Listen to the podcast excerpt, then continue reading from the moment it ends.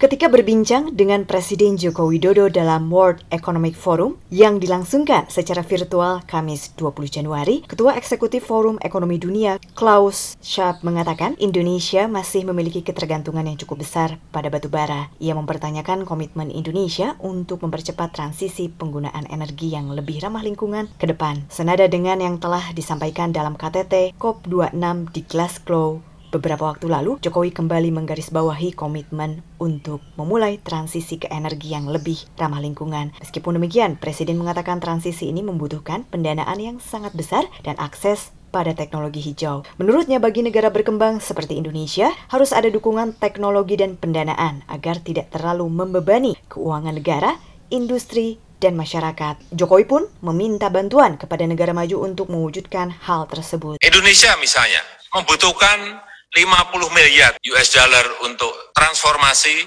menuju ke energi baru terbarukan dan butuh 37 miliar US dollar untuk sektor kehutanan, guna lahan, dan karbon laut.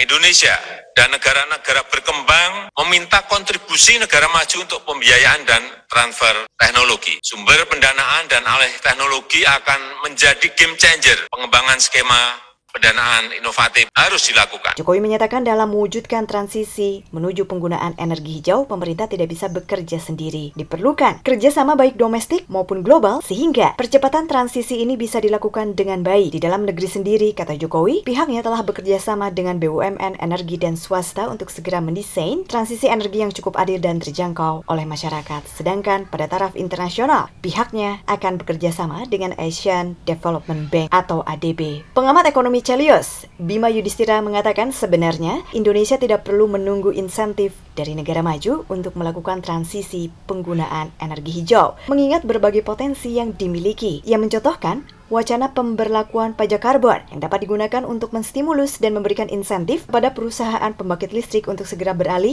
kepada energi baru dan terbarukan. Selain itu, dalam 20 tahun terakhir, penggunaan energi baru dan terbarukan sebenarnya sudah bisa lebih murah jika dilihat dari segi kelayakan bisnis dan harga keekonomian, sehingga mulai bisa terjangkau oleh konsumen, swasta, dan industri. Adapun langkah OJK yang meluncurkan taksonomi hijau merupakan langkah awal yang baik dan cukup konkret. Taksonomi hijau sendiri merupakan daftar yang memuat berbagai perusahaan yang klasifikasinya dinilai memenuhi syarat standar lingkungan hidup yang tinggi. Dengan begitu perusahaan tersebut layak diberikan insentif dari pemerintah atau diperbolehkan menerbitkan obligasi hijau atau green bond sehingga bisa mendapatkan prioritas pendanaan dari lembaga keuangan karena dianggap memiliki komitmen yang tinggi dalam menjaga lingkungan. Jadi harusnya kita tidak berada dalam tahap excuse. Oh kita butuh waktu lebih lama nih. Jangan disamakan Indonesia dengan negara maju. Biayanya juga mahal. Harusnya kita melakukan langkah-langkah konkret. Kalau enggak nanti kasihan juga Indonesia mungkin akan terkucil dari negara-negara lain karena dianggap komitmennya lemah